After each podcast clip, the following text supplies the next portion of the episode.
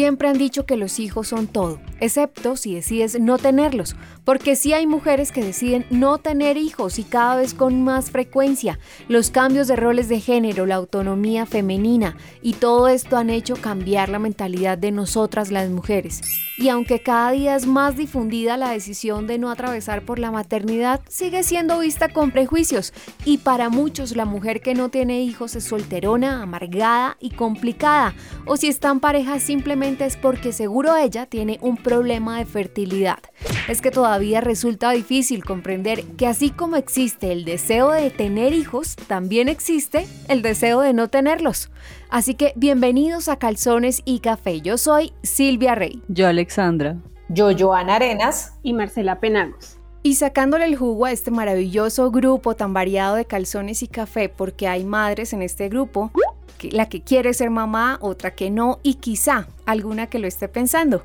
Hablaremos de ser madres, si es instinto o decisión. Empecemos por el par de mamis que tenemos en nuestro grupo y que nos digan cómo fue el momento en el que quedaron embarazadas. ¿Fue por decisión o por instinto o porque la vida les dio un hijo? Lo mío fue decisión. Eh, nosotros un día mm, hablamos del tema, en algún punto habíamos dicho que no hasta que pasara un tiempo y, el flaco terminara la universidad, pero un día llegué a mi casa y él dijo que sí, que quería ser papá. Entonces nos pusimos a la tarea de ir al médico y hacer todos los chequeos para planear a Ángela Lucía. Fue planeado. Y yo sí debo decir que admiro mucho eso de Ale porque nunca en mi vida había conocido a alguien que planeara a sus hijos, simplemente quedaban embarazadas y ya. Bueno, ¿y tú, Marce? Yo la verdad pues tenía a mi pareja y quedé embarazada y no me arrepiento de, de haberlo tenido. Creo que era el momento o si no de pronto con los trabajos pues que he tenido en el transcurso de la vida, creo que hubiera cambiado el panorama de ser madre. ¿Y ustedes qué creen? ¿Que es instinto o decisión el hecho de, de ser o no mamá? Yo creo que son las dos cosas en realidad.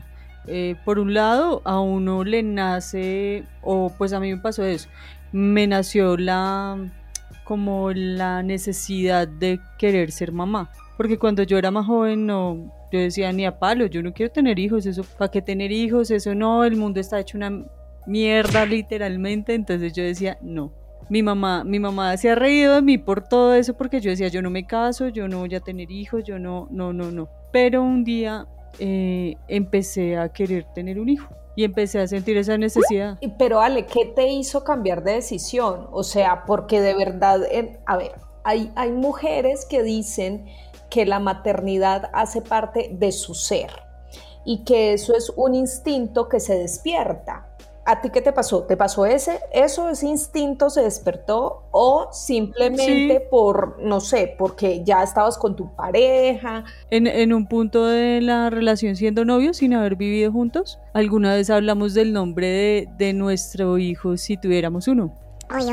O sea, me, me, va muy bien con los niños. Entonces hago buenas migas con los niños, juego, sí, hablo. Y tenía un sobrino que se llama Gustavo y él era como mi, mi hijo. Entonces yo lo llevaba, yo lo traía, yo lo ponía, yo lo, sí. Y en un punto también Milton eh, fue muy cercano con mi sobrino y creo que la decisión de ser papás también vino por, por esa, ese amor que le teníamos a él. Yo la verdad siempre soñé con ser madre, siempre desde pequeñita y siempre escribía en los cuadernos el nombre que iba a tener mi hijo y así lo llamé. Lo que pasa es que yo sí me di un golpe porque se supone que con la pareja que yo estaba no podía tener hijos, oh, ¿no? Por Dios. Y cuando quedé embarazada yo como, bueno, y él pues se puso muy feliz. Siempre supe que quería ser madre.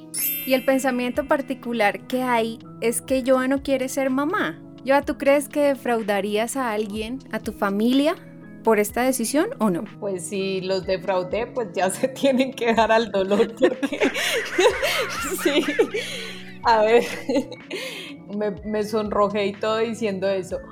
Pero em, digamos que yo tengo claro eso desde hace muchísimos años. Es una decisión tomada personal más que en pareja. Y adicional a eso, digamos que la primera vez que lo dije en mi círculo familiar, que es como mi mamá, mi papá y mi hermano, todos se quedaron como, ay, ¿qué le pasa? Obvio no va a suceder y yo. es real. No voy a tener hijos nunca en la vida porque yo sí siento que no tengo instinto maternal, primero, y segundo, el mundo sí es un caos para atraer más gente. Y tercero, que soy muy egoísta y no quiero estar pensando en cómo guiar a otra persona, la importancia y la responsabilidad que tienen los papás, que realmente es una situación muy, muy complicada, una situación muy grande, yo no quiero lidiar con eso. Y cuando empecé, obviamente cuando me casé, entonces todo el mundo decía como los hijos, los hijos, y tuve muchísimas peleas, pero ustedes no se imaginan, muchísimas peleas, no solo con mi familia, sino con la gente alrededor, porque la gente se considera con la facultad de, de reprocharte esto, ¿sí?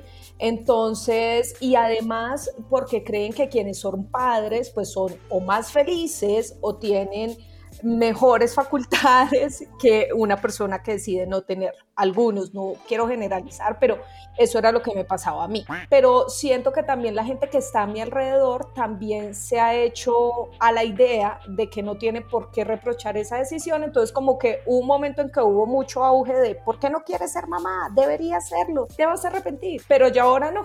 La gente que está a mi alrededor simplemente no toca el tema y punto. Pero sí fue una pelea bastante fuerte. A mí también me pasaba cuando estuve casada la pregunta incómoda ¿y para cuándo? Ya se le está haciendo tarde. Pero sí es una pregunta muy incómoda. O sea, gente, aprendan que si alguien no ha tenido hijos, es porque ha tenido un problema de, fertilidad o porque lo han decidido posponer o porque definitivamente no quieren tener hijos. Entonces ese tipo de preguntas es mejor pues tacharlas de un cuestionario que no tiene sentido. Quiero contarles una anécdota que me pasó muy chistosa. Una vez fui a la Tebaida y una vecina se atrevió a tocarme el estómago preguntándome cuántos meses tenía. Oh, wow. Pues ya se imaginarán mi reacción. La verdad me molesté muchísimo. Bueno, pero no voy a contar lo que le dije, pero sí, sí, sí me molesté un montón. Me molesté un montón y en resumidas cuentas dije como, sé que estoy gordita, pero tranquila, no voy a tener hijos. Y si los tuviera, pues realmente ni usted me los va a cuidar ni me los va a mantener. Entonces no entiendo en qué le afecta. Pero sí, y la gente llega en serio a meterse en cosas que no le interesan y que además en el fondo pueden pasar muchas otras cosas, como lo que decía Silvia, quizás hay personas que no es que tomen la decisión de no tener hijos, sino que no pueden y esto les afecta un montón y con las imprudencias de otras personas pues se pueden sentir mal y generar traumas o lo que sea. Bueno, y ser madres es una decisión que hay que analizar muchas cosas. Una es la responsabilidad, porque no es fácil tener hijos porque sí. Si ya le toca a uno, tiene que afrontar mil situaciones. Hay un dicho que dice, el que trae un hijo al mundo viene con su pan debajo del brazo, algo así. Pero no, no, lo sé muy bien, soy como el chavo. Cada niño viene con su pan debajo del brazo, una cosa así. Exacto. Bueno, y ella que no va a ser mamá lo tiene claro, Marcela. Pilas pues.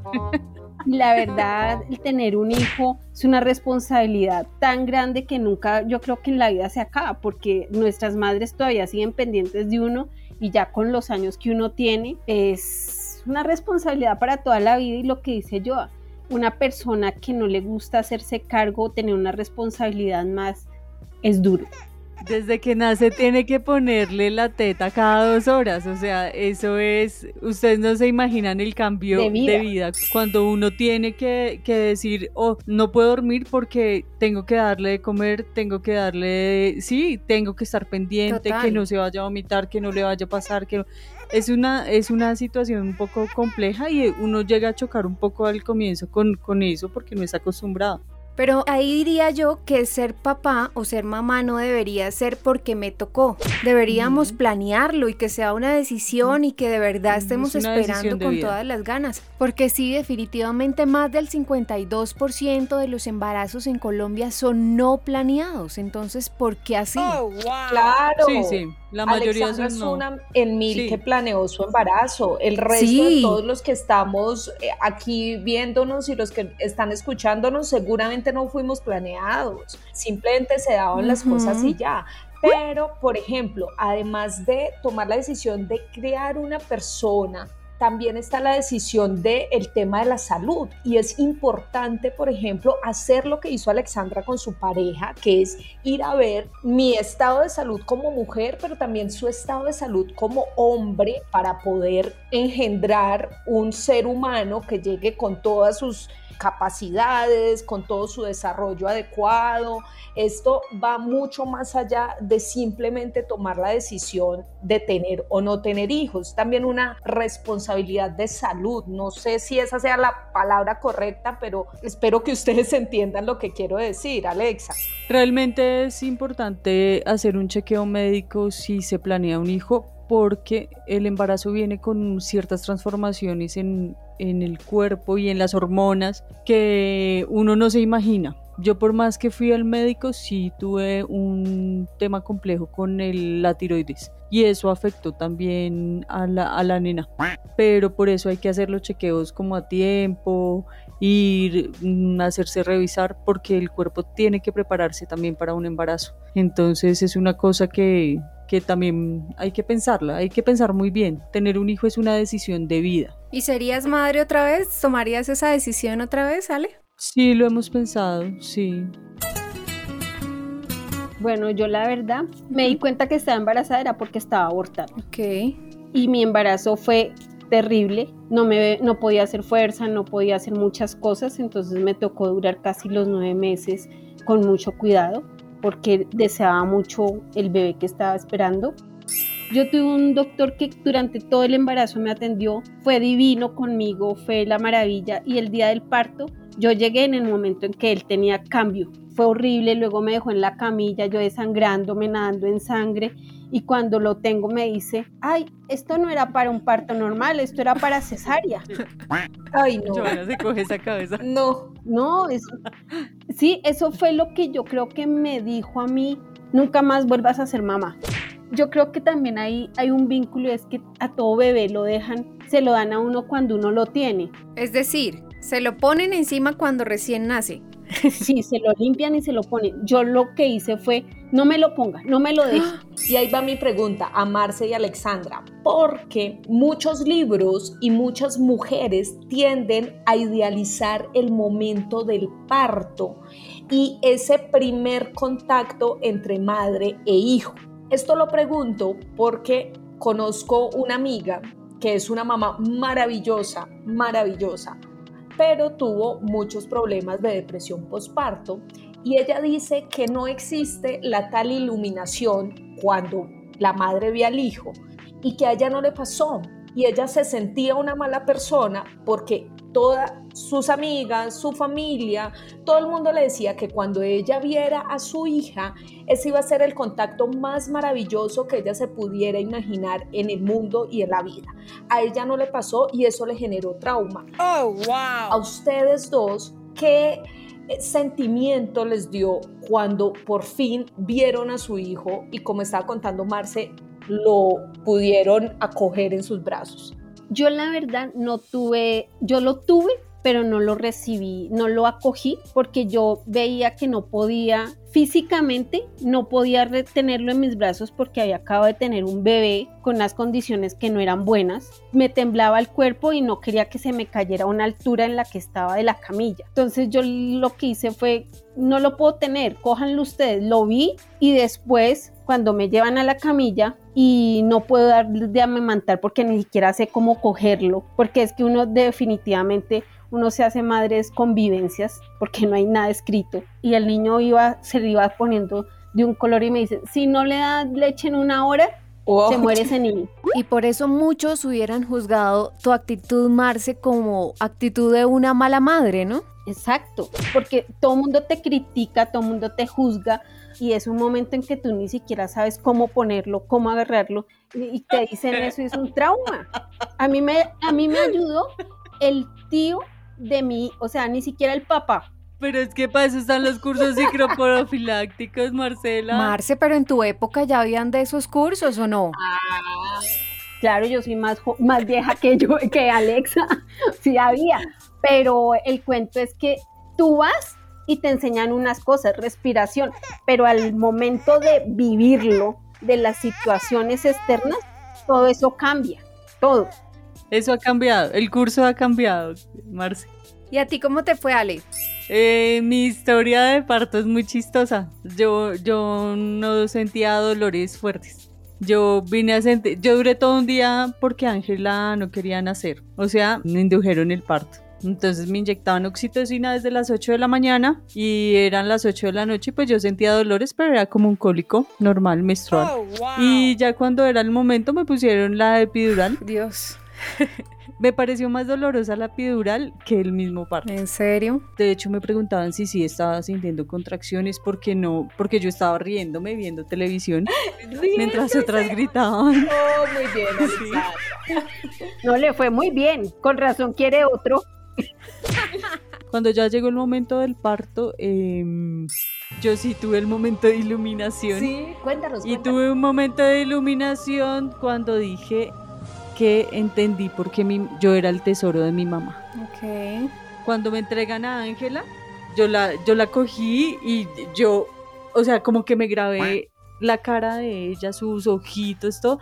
Yo tenía una psicosis porque yo decía, había hecho la ecografía y no sabía si era niña o niño. Entonces cuando me la pasaron, yo miré y vi el cordón umbilical y dije, ay, juepucha, es un niño. Cuando miré, oh, no, no, señora, es una niña, es una niña. y ya, le cortaron el cordón y me la puse en el pecho. Yo solo, eh, yo soy muy, muy rezandera, y creo mucho en la Virgen y oraba y decía como, gracias Dios por darme esto o sea, los bebés en ese momento son como la encarnación del amor que uno siente por la pareja. Y casi me dan otra niña. Cuando salí de la sala de parto me entregaron una niña que no era. Entonces se venía con ropa rosada y yo le decía al man, no, ella no es mi hija. Y la cara no era y entonces eh, llegó y le miró la manilla. La manilla se la ponen a ella y a uno y la niña tenía una manilla azul y no, pues no tenía mi nombre. ¡Qué miedo! Entonces, claro, Pilas pues cuando se sientan extraños y vean que no se parezcan a nadie. Ojo pues.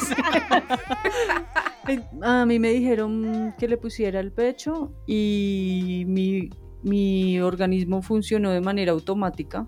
Yo le puse el seno sin saber, porque es una sensación extraña. Eh, se lo puse y ella empezó a succionar. Y a mí me quedó sonando lo que dijo Marce de que cuando el niño nació no lo quiso alzar. Yo sé que en esa situación muchas mujeres la señalarían de mala madre y ahí precisamente encontré en internet un club de malas madres y es un portal donde las mujeres escriben porque no todo es color de rosa. Para ser mamá no siempre la mamá va a querer recibir a su hijo como foto de postal recién nacido, como le pasó Marce. Y hay mamás con mucho sueño, con poco tiempo libre, con cansancio, con que no duermen. Entonces este es un portal chévere. También son unas chicas que tienen podcast, así que podrían seguirlas. Está muy interesante. Silvia, pero tú no has contado tu historia. ¿Tú quieres tener hijos? ¿No quieres? ¿Qué, qué pasa? Cuéntanos. Bueno, pues yo tuve una relación muy larga en la cual habíamos decidido no ser papás. Me parecía coherente, compartía la, opinión. Estuve unos años más con esa idea, pero a raíz de que me han pasado cosas tan bonitas, eh, he empezado a pensar un poco en que me gustaría compartir todo esto eh, con una personita y qué mejor que con un hijo. Eso sí, me gustaría afrontarlo como madre soltera. Realmente creo que lo disfrutaría más como he venido disfrutando mi vida hasta el momento y, y lo estoy pensando realmente. Y eso que dice Ale de la encarnación del amor entre el esposo y ella, siento que sería la encarnación de mi amor propio. Entonces creo que me parece mucho más lindo. Una mini me arriesgaría a hacerlo. No es mi prioridad, pero pues realmente lo estoy pensando.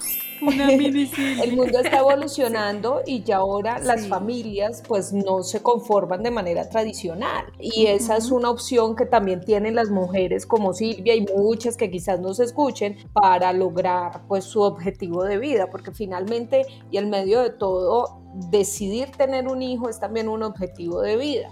Pero también soy consciente que el reloj biológico no perdona y pasa factura. Y si tú no quedaste embarazada a cierta edad, pues bueno, puede que después se te vaya a dificultar. Y también lo he pensado, si en algún momento no puedo ser madre naturalmente, pues no me parece descabellado, no sería lo ideal, pero sí me gustaría pues adoptar, me parecería chévere. También siento que es un gran aporte. Yo creo que si Juan Pablo no hubiera llegado a mi vida, yo no tendría este estilo de vida, ni hubiera hecho todo lo que he hecho en la vida.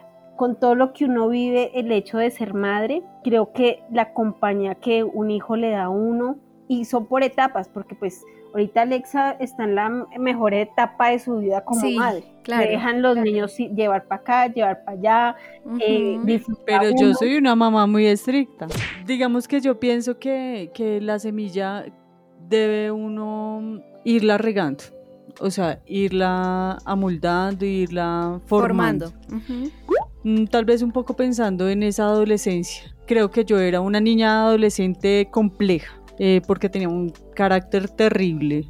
Digamos que nosotros en familia sí, sí nos ponemos de acuerdo en cómo formar a Ángela pero sé que la adolescencia va a venir con toda y va, y va a, romper. a arrojar todas a romper esos esquemas en los que uno en los que uno eh, la formó y la y la, la trajo al mundo. Es más, uno adopta la misma cantaleta, las mismas palabras de las mamás. Eso es como una herencia. ¿Será? Uy, no, no quiero ser tan cantaletuda. Mami, no escuches esto. I love you. Oiga, pero miren, yo les tengo hoy una recomendación. tú, siempre con muy buenos libros. Hablando de estas cosas. De ser mamá. pero esta recomendación es precisamente para las madres, pero que tienen niñas, en este caso para Alexa. Y como yo sé que Alexa y a Ángela le encantan los libros, pues por eso hoy les quiero recomendar este que se llama El libro secreto de las niñas. Es un libro de Editorial Planeta escrito por María Ángela Urbina, que es la creadora de Las Igualadas. Ustedes saben de quién les estoy hablando, chicas. Sí. Ella es la que escribe el texto, pero está acompañada de otra mujer maravillosa que es Cecilia Ramos Lache, que es ilustradora y pues ellas dos han decidido hacer este maravilloso libro que no solo es para niñas, sino también para sus padres. Y aquí está María Ángela que nos cuenta de qué se trata. El libro cuenta la historia de un futuro no muy lejano en el que las y los presidentes del mundo prohibieron las redes sociales porque estaban enloqueciendo a las personas. Y en ese universo vive una niña que es la protagonista de esta historia que se llama Amelia y que precisamente el día de su cumpleaños número 13 pierde la voz por completo. Ella va a hablar y está muda y entonces descubre que quizás la forma de comunicarse con las personas, la manera de hablar sin hablar, es reactivar de nuevo las redes sociales y bueno, empiezan a pasar una cantidad de cosas que permiten que ella a través de una red social que es exclusiva y secreta para niñas se encuentre con otras niñas de su edad que resultan teniendo las mismas preguntas, las mismas preocupaciones de ella.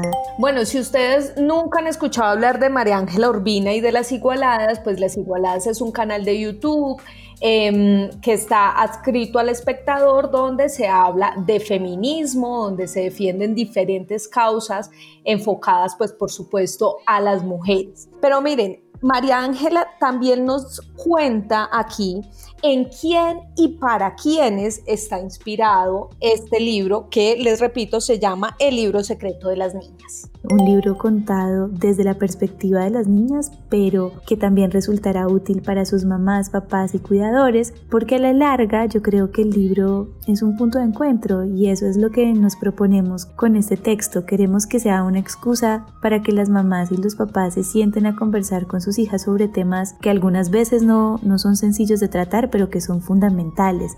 Y Alexa, esto le va a interesar muchísimo a usted y a las mamás como Alexandra que les encanta incentivar pues la lectura en sus hijas y es que este libro tiene muchísimas imágenes, pero también es como un libro didáctico porque hay espacios donde ellas pueden escribir, pueden incluso dibujar, poner sus fotografías. Es realmente muy maravilloso. Yo estuve echándole una ojeada y realmente hay temas muy interesantes y de cotidianidad como nos contaba María Ángela escuchemos qué nos dice precisamente respecto a este libro que es tan didáctico. Damos toda esta información esperando que mientras tanto las niñas se diviertan y tengan una compañía, porque el libro además está pensado para que lo rayen, lo recorten, escriban, dibujen sobre él, ¿no? El libro solo se termina de completar con las niñas.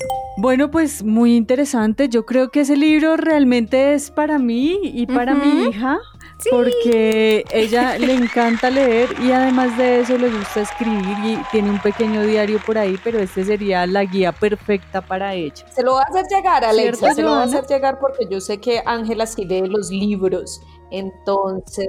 Yo apoyo esa causa para mi Luchi. estamos de acuerdo, estamos de acuerdo porque Ángela le. Además, este no es el primer libro que le voy a enviar a Ángela. Hay otro que le envié y, lo interesante es que ella es bien pila y se le quedan las cosas, entonces ahí va, Ángela.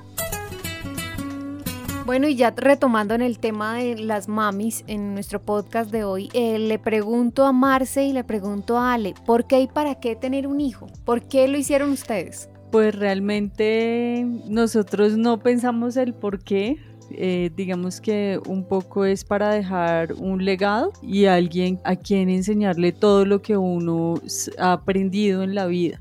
Pues nosotros como pareja no esperamos eh, que ella se tenga que hacer cargo de nosotros o que no, lo que queremos es que viva, que conozca, que recorra el mundo si es posible y acá los dos ya nos damos mañas para vivir junticos.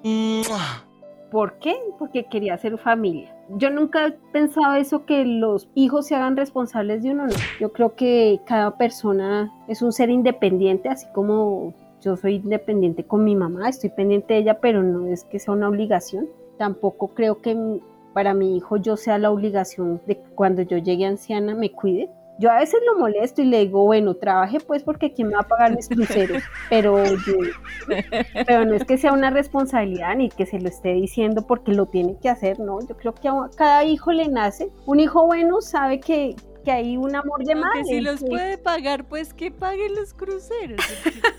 bueno, no, mentiras. La verdad, uno no tiene los hijos para eso. Realmente los papás tienen que ser conscientes que el hecho de traer eh, una personita al mundo es para el mundo, no es para ellos. Y bueno, a veces se les complica un poco entender que uno es un ser más y que tiene que emprender su vida y su camino y, el viaje. Es complicado, es a veces eso puede llegar a confundir a muchos papás que y de repente le cortan las alas a sus hijos y, y deben tener claro que pilas, no, para nada, lo que hay es que empujar ese ser para que arranque su vuelo y no y no truncarlos. A mí me pasó eso, mamá era muy posesiva conmigo y no me dejaba hacer muchas cosas. Pero en este punto, cuando lo pienso ya de este lado, también digo que hay momentos en que, en que crucé unas líneas muy delgadas de, del respeto y del amor, sobrepasé los límites en algún punto. Entonces, por eso creo que el momento de, del parto fue muy crucial para entender el valor que tenemos nosotras como hijas para las mamás eso se transforma mucho. Silvia, yo creo que ese es uno de los temas que tenemos que tratar en el futuro y es el síndrome del nido vacío, que es esa sensación que tenemos los padres cuando los hijos ya se van de la casa a hacer vida. ¿Ya lo estás sintiendo cerca, Marcela, o qué? Oh, wow. no, porque yo la verdad soy o sea, para mí que el viaje o que desee salir de la casa, para mí es creo que todo eso son experiencias y uno no se las puede quitar a los hijos.